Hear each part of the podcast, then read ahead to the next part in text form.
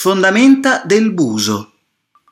Oltre il ponte di Rialto, tra questo e il fondaco dei tedeschi, c'è uno spazio oggi pressoché occupato da tavolini di locali pubblici chiamato Fondamenta del Buso.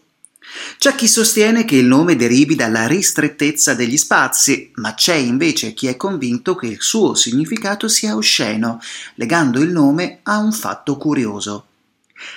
Capitò che Venezia decidesse di allontanare le prostitute dall'area di Rialto per disordini a loro connessi, ma la loro assenza ne produsse di peggiori, tanto che la Repubblica dovette recedere dalla sua decisione.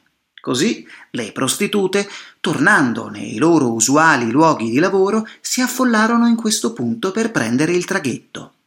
Il Coronelli, nella sua opera I viaggi, Venezia 1697, avvalora questa tesi, affermando che il luogo si chiamava anche Traghetto dei Ruffiani, ora del Buso.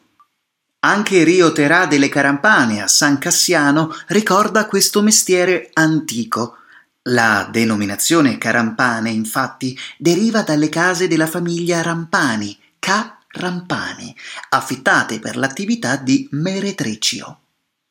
È anche noto che in dialetto veneziano Carampana indica una donna vecchia e zitella. Questo perché, quando le prostitute tornarono a svolgere l'attività nel resto della città, rimasero qui solo le più vecchie e meno desiderate.